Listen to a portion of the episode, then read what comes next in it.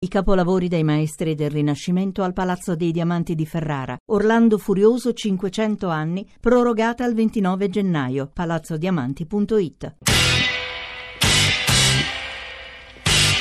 Radio Anch'io, l'attualità in diretta con gli ascoltatori.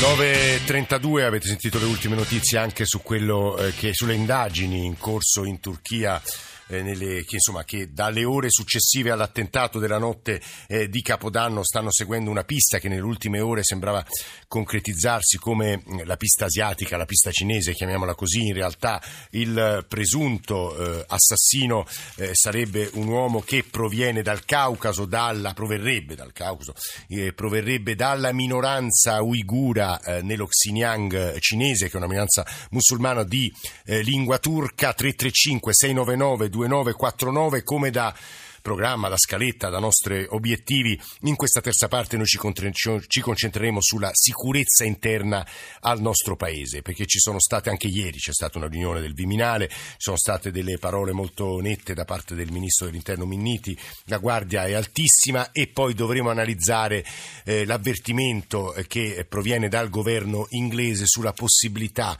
che l'ISIS usi delle armi chimiche. Stamane sui giornali leggevo anche della possibilità di usare droni droni con armi chimiche. Di questo parleremo tra pochissimo con il questore di Milano, con il capo di gabinetto della Questura di Roma, con un esperto di sicurezza, ma con Marta Ottaviani, che è ancora con noi nei nostri studi milanesi. Dovre- vorremmo chiudere eh, il capitolo eh, Turchia anche eh, alla luce delle cose che lei stessa stava finendo di dire alla, nella termine della seconda parte. Marta Ottaviani.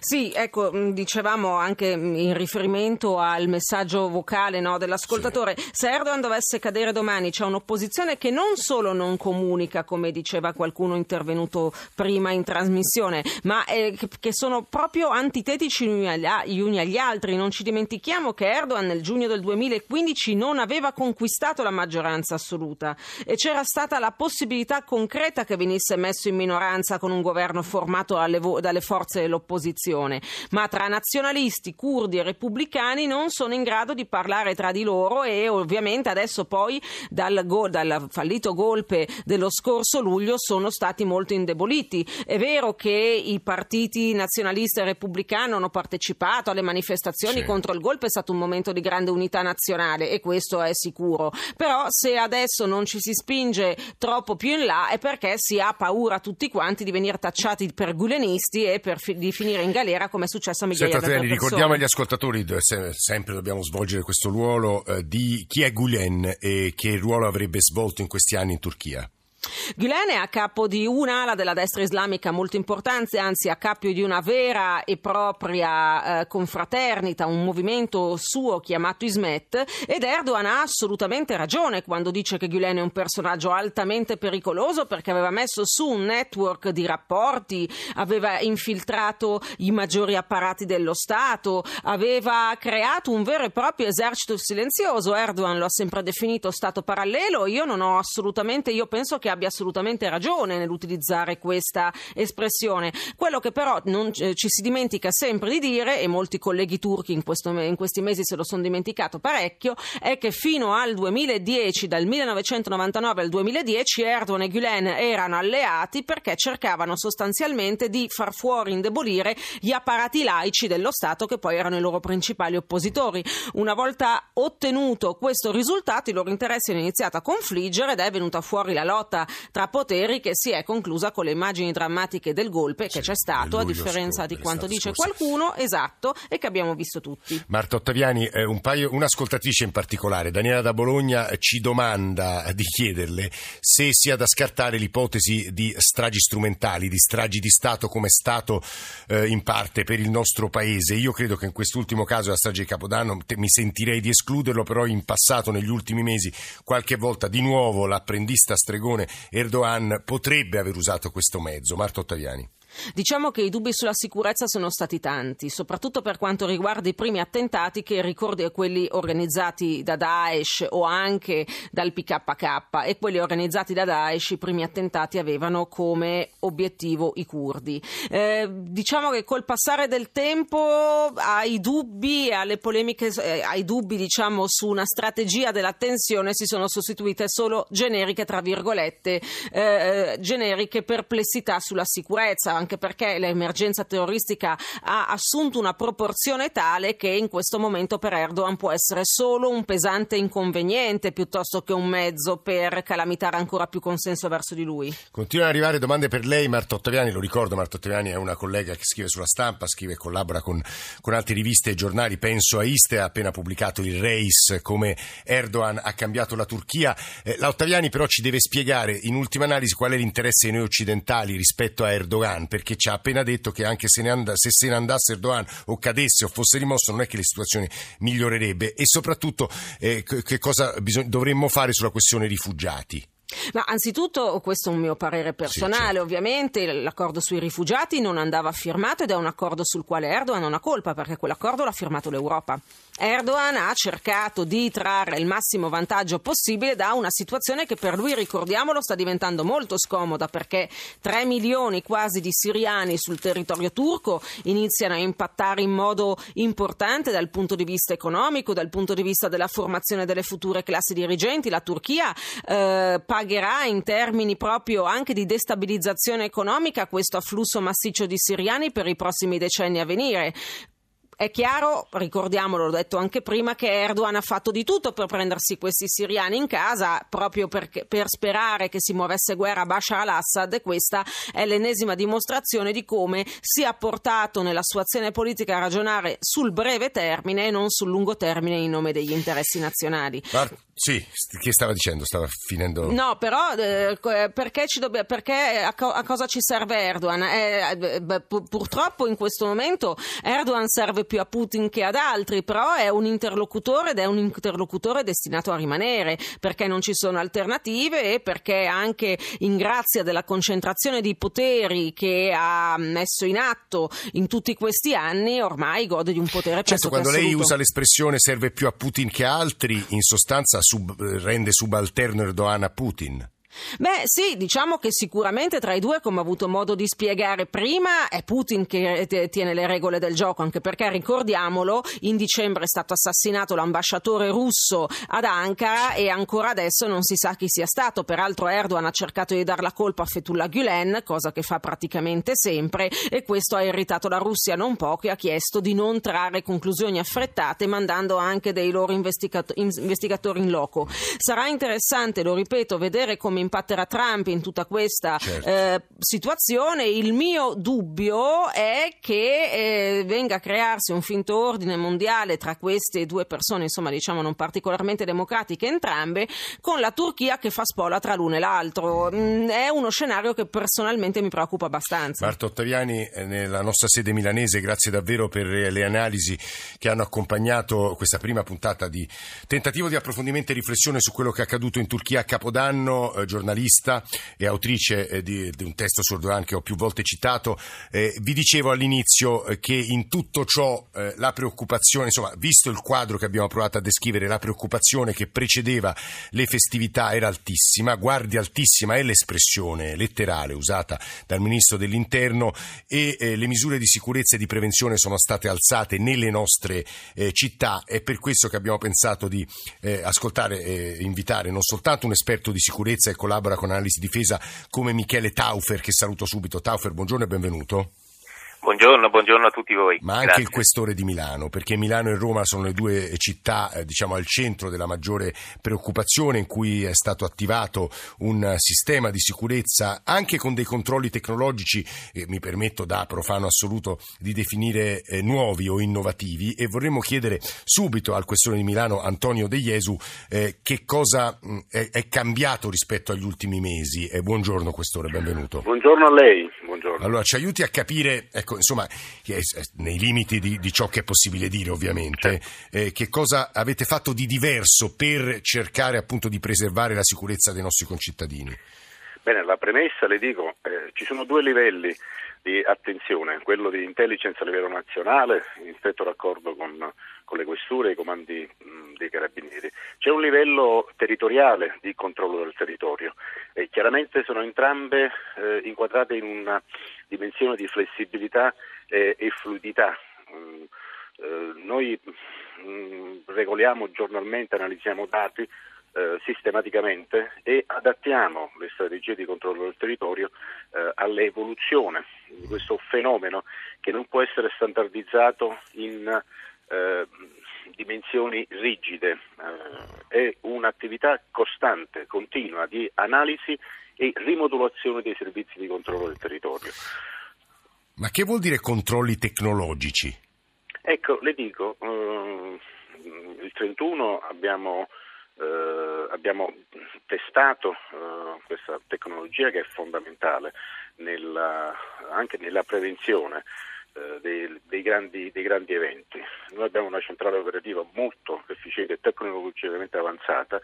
Eh, utilizziamo eh, dei sistemi LTE, è una rete dedicata eh, di comunicazione che non subisce e non è condizionata da una congestione di flussi telefonici, autonoma, eh, chiara, eh, molto efficiente, che consente alla sala operativa di avere occhi sul territorio, Uh, uomini della scientifica che hanno mm. degli smartphone che sono uh, inseriti uh, nel, nell'evento. Mm. E che filmano e continuamente in diretta l'evento? Filmano continuamente, mandano in sala operativa immagini e riprese nitide, ad alta definizione. È come se noi dalla centrale operativa avessimo occhi elettronici molto più evoluti degli occhi umani sul territorio e movimentiamo questi, questi, uomini della scientifica secondo le esigenze flessibili eh, del, del, dell'evento, del grande evento. Sta parlando Antonio De Jesu che è il questore di Milano, ci sta ascoltando e fra pochissimo lo sentiremo Michele Taufer che è un esperto di sicurezza al quale vorremmo rivolgere un paio di domande su quella che viene definita l'ultima frontiera del terrore, sono espressioni che rubo al giornale, eh, cioè le armi chimiche che l'ISIS potrebbe usare, l'allarme è arrivato dal governo di Londra.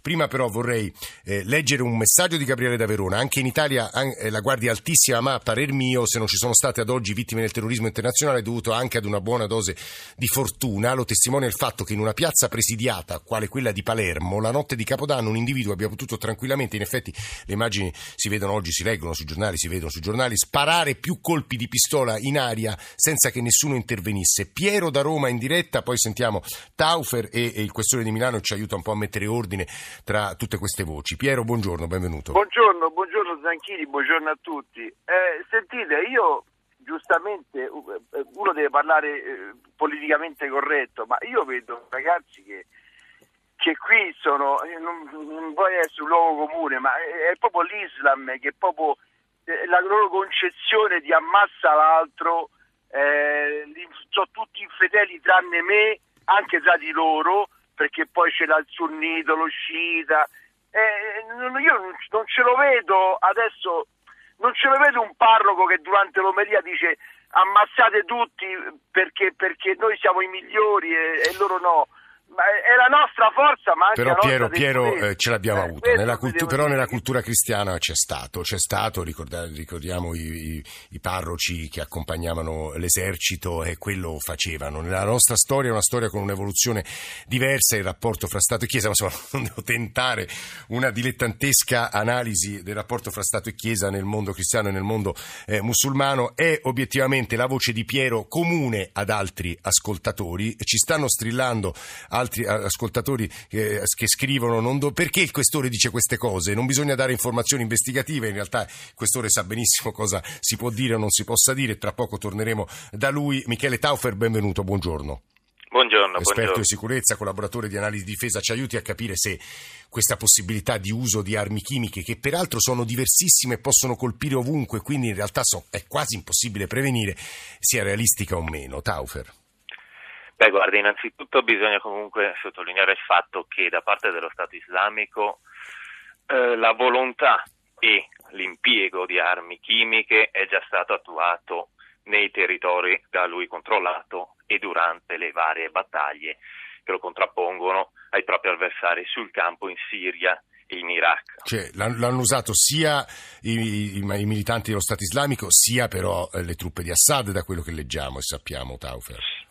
Lì rimane ancora comunque una specie di, di, di territorio grigio sul capire sì. effettivamente proprio chi sia stato proprio terra terra ad averlo impiegata, però comunque lo Stato islamico ha dichiarato apertamente la propria volontà e la propria intenzione esatto. a utilizzarlo, nonché vi sono alcune testimonianze dirette e certe che testimoniano il suo impiego. Armi chimiche, armi chimiche in che senso? Eh, sono comunque delle componenti che mescolate tra di loro, di componenti chimiche naturalmente, hanno creato degli effetti in tutto e per tutto paragonabili a quelli degli arsenali che erano in dotazione di alcuni eserciti, soprattutto in passato. Armi chimiche anche però significa eh, un utilizzo di un qualcosa che comunque eh, sia anche reperibile ad, eh, e utilizzato da, nell'impiego di altre attività. Ad esempio, tipo? basta pensare lo Stato islamico, mentre proseguiva l'avanzata, che tuttora sta, eh, sta andando avanti verso Mosul, ha iniziato ad incendiare i pozzi petroliferi. Mm. Anche un incendio dei pozzi petroliferi ha diciamo, degli effetti paragonabili a un impiego di armi chimiche. Se pensiamo alle armi chimiche, diciamo in una maniera eh, limitante come può essere eh, nell'idea magari comune dell'arma chimica, quella impiegata durante il primo conflitto mondiale, che vedeva degli eserciti contrapposti. È proprio questa natura abbastanza subdola di quella che si eh, Taufer, poi ho letto che loro potrebbero usare dei droni, capisco che siano degli scenari, eh, per fortuna per il momento eh, del tutto astratti, dei droni per poi lanciare sul terreno e quindi tra la popolazione eh, ricina eh, antrace, sarin, fosgene, sono tutta una serie di eh, gas eh, o sì. di proteine so, letali spesso per gli individui, Taufer. Guardi, lì bisogna vedere perché comunque per un impiego massiccio e massivo de, di armi chimiche che eh, dipende cosa si intende con arma chimica, nel senso le armi chimiche, quelle in dotazione agli arsenali dei vari eserciti, necessitavano comunque di vettori in grado di spargere il contenuto sul più ampio territorio possibile, in modo tale da massimizzare i propri effetti. Qui lo Stato islamico comunque è dotato di piccolissimi droni mm. e diciamo un utilizzo tramite un drone, se è un'opzione percorribile, che potrebbe anche esserlo, rimane comunque un, un qualcosa di limitato, mm-hmm. non è in grado comunque ecco, di... Vi, viste le sue parole, ascoltata eh, il suo intervento, Taufer, io chiedo subito al questore di Milano eh, De Jesu eh, come, poi gli ascoltatori si raccomandano, De Jesu non dica nulla, non dica nulla, se no ci sentono e prendono le contromisure, ma insomma De Jesu sa benissimo cosa si può dire o no, come provavo timidamente a osservare, però De Jesu, eh, rispetto ai droni, ad esempio, che tipo di controllo esercitate? Questore? Questore De Jesu dovrebbe essere Pronto? con noi. Sì, ci sente Pronto? Questore? Eccoci. Sì, sì, sento, sì, sì. sento bene. Ah, allora volevo, volevo dire, la Polizia di Stato e le forze di polizia investono in tecnologia. Oggi la tecnologia è fondamentale. Oggi eh, qualsiasi ragazzino, adolescente, ha uno smartphone che eh, voglio dire, riprende in maniera nitida, in maniera efficace delle immagini e delle riprese. Eh, la Polizia di Stato, le forze di polizia investono in tecnologia. Non siamo non abbiamo ancora l'anello nel, nel naso, sì. abbiamo, eh, in, abbiamo, un forte investimento in tecnologia, non è tecnologia segreta, eh, no, è tecnologia che viene utilizzata ed è fondamentale che le forze di polizia eh, diano il massimo investimento in tecnologia. Questi smartphone sono gestiti da uomini che sono sul territorio e ci permettono di modulare al meglio di governare al meglio eh, tutte le dinamiche di ordine pubblico, soprattutto nei grandi eventi. È tecnologia evoluta, è tecnologia legittima, è tecnologia molto efficace e la tecnologia è una forma di sostegno alle attività di eh, polizia. C'è un livello tecnologico e c'è un livello umano di controllo del territorio. La dimostrazione, l'operazione di Sesto San Giovanni sì. evidenzia che cosa? Evidenzia una rete di controlli efficiente ed efficace. È stato abbastanza casuale però quello questore, se non sbaglio, quello che Perfetto, qualcuno eh, il più dicono e condivido, eh, c'è stato anche un elemento fortuito, però mi chiedo eh, se non ci fosse stata una pattuglia di due eh, giovani ottimi poliziotti Sì. eh, a Stesso San Giovanni che alle tre di notte decidono di controllare una persona sospetta, se non l'avessero fatto eh, l'elemento fortuito, che sicuramente c'è come in tutte le dimensioni della vita, eh, non, ci- non si sarebbe realizzato. Cioè se quei due dipendenti, se quei due operatori bravissimi non avessero operato quel controllo, l'elemento fortuito, pur necessario in qualsiasi operazione di polizia, non ci sarebbe stato. E qui forse l'eccezionalità è nell'ordinario. Quello su cui noi stiamo investendo, ed è la linea del, del Ministro dell'Interno e del Capo della Polizia, è quello di migliorare eh, i controlli sul territorio, rafforzarli, intensificarli. Vede, le parlo con, molta- con molto pragmatismo, ho 40 anni di servizio e la mia testimonianza non è sulla valutazione eh, eh, e analisi eh, complesse, parlo del territorio. Il territorio eh, si fonda su un controllo diffuso e capillare sul territorio. Più controlli si fanno, più statisticamente aumenta la possibilità di cogliere sul fatto ecco, un terrorista ma anche un criminale comune. Se si fanno pochi controlli il- l'indice statistico eh, si abbassa. Se aumentano i controlli eh, aumenta inevitabilmente ed esponenzialmente anche la possibilità di cogliere eh, elementi eh, eh, criminali. Certo, no, questo mi sembra E questo nella sua, nella sua, nella sua semplicità eh, è, è- è la regola base. C'è una rete sul territorio, ci sono uomini che lavorano sulla ferroviaria, sulle, sulle autostrade della polizia ferroviaria, polizia stradale eh, e se questa rete diventa sempre più capillare, sempre più condivisa E- e dagli ricordiamo uomini quest'ore, che ricordiamo eh, che a Capodanno c'erano eh, moltissimi agenti borghesi ovviamente, ma anche dei cecchini, soprattutto a Roma, lo dico, De Iesu, poi torno, le faccio dire l'ultima parola perché ci siamo collegati col capo di gabinetto della Questura di Roma, Roberto Massucci, che saluto e ringrazio per essere con noi. Buongiorno Massucci. Buongiorno a voi, un saluto affettuoso al Questore di Milano. Perché Massucci ci sono state continue riunioni del Viminale per ritarare continuamente, De Iesu lo diceva, è un lavoro che cambia a seconda delle minacce che cambiano, no? quindi rispondono a minacce e, e- e il- insomma, i, i nostri vertici dei servizi segreti insistono molto sul rischio del lupo solitario, no? che quello è un po' imprevedibile, la risposta immagino sia difficilissima. C'è una domanda che le rivolgo davvero in maniera forse dilettantesca, Massucci, perché eh, non sono un esperto di questi temi, però eh, che riguarda la risposta nel caso di un attentato o di un lupo solitario. Questo immagino ci siano dei piani anche in quella dannatissima ipotesi, Massucci. Sì, questo è sicuramente uno dei grandi temi, quello principale è quello del controllo del territorio a cui faceva riferimento il Questore De Iesu, ma certamente la capacità di risposta rispetto ad un possibile attentato diventa determinante, perché la capacità di risposta, cioè la capacità di eh, diminuire il tempo di reazione incide poi sul numero delle, delle vittime dell'azione terroristica, per cui su questo tema noi lavoriamo moltissimo, abbiamo fatto delle esercitazioni proprio per testare i dispositivi e i tempi di reazione delle forze in campo.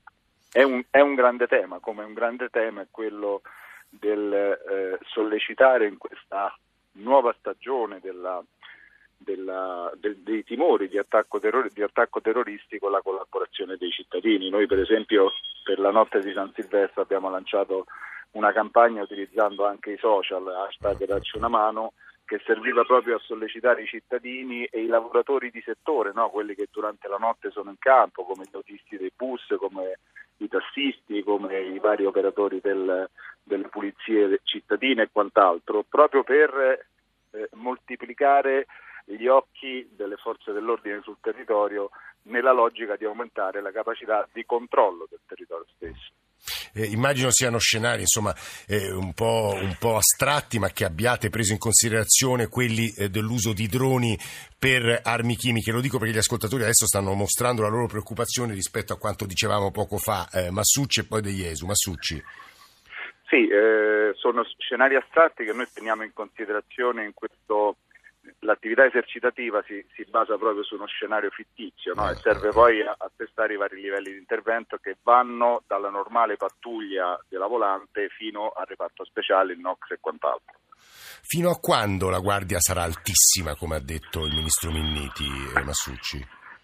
Beh, eh, temo che sulla guardia alta dovremo, dovremo imparare a convivere perché mh, non ci sono segnali che ci possano far ritenere che a breve si normalizzerà questa situazione, per cui il tema della guardia alta rimane sicuramente un tema di grande attualità e lo rimarrà per molto tempo. Mm, Roberto Massucci, capo di gabinetto della Questura di Roma, grazie. Questore di Milano, Antonio De Ieso, un minuto eh, per eh, chiudere riguarda il nostro modo di vita che dovrà cambiare necessariamente De Iesu? Questa è una domanda, capisco, banale, con la quale in fondo facciamo i conti da tanto tempo, però in qualche modo questo dilemma fra sicurezza e libertà ci accompagnerà. Però le dico, eh, il 31 notte la piazza Duomo era, Era piena, piena, certo. di, di persone e eh, abbiamo rilevato, abbiamo verificato come i cittadini milanesi, al pari dei, dei cittadini di altre, di altre zone d'Italia, eh, anche il posizionamento di eh, barriere eh, antisfondamento, l'impiego dell'esercito, ehm, il controllo eh, rigoroso, noi abbiamo controllato quasi 20.000 persone ai varchi di accesso, siano state recepite dalla popolazione eh, milanese con grande, con grande disponibilità. Nessuno si è lamentato, tutti hanno condiviso che quelle misure di sicurezza eh, abbattevano la percezione di insicurezza in un contesto sicuramente dove la percezione vale più delle cose eh, reali. Devo dire questo è un elemento estremamente positivo che ci induce a pensare, condivido la posizione del dottor Massucci, che eh, sempre di più mh, devono essere coinvolti i cittadini eh, e questa è un'opera, è un'attività, è un'azione eh, di sensibilizzazione eh, che mh, deve, deve maturare eh, ai suoi tempi. Eh, l'importante è che i cittadini, la popolazione sappia che eh, ci sono strutture di analisi e di pianificazione di Che servizi flessibili, fluidi, Guardi- che eh, mirano sempre più a un'intensificazione di servizi Guardi, controllo devo dire che i nostri ascoltatori mi pare che stiano, stiano s- non dico seguendo quello, i ragionamenti che stiamo cercando di fare, ma insomma ne siano consapevoli. Grazie davvero a Questore Milano, Antonio De Iesu, a Michele Taufer, esperto di sicurezza. Siamo alla conclusione della puntata di stamane. Adesso c'è il GR1 con Simone Zazzera, la squadra di Radio Anch'io che rende possibile questa trasmissione ogni mattina. Alessandro Forlani, eh, Nicola Amadori, eh, Valeria Volatile, eh, Alberto Agnello, Alessandro Bonicatti, Valentina eh, Galli. Stamane in regia eh, c'era Luca Bernardini e in eh, console Stefano eh, Capogna, Fulvio Cellini e Fabrizio Rocchi. Radio 1 Music Club, John Vignola, Radio Ne Parla, Ilaria Sotis, eh, GR1. Grazie a tutti per l'ascolto. Domani l'appuntamento è verso l'otto e mezza.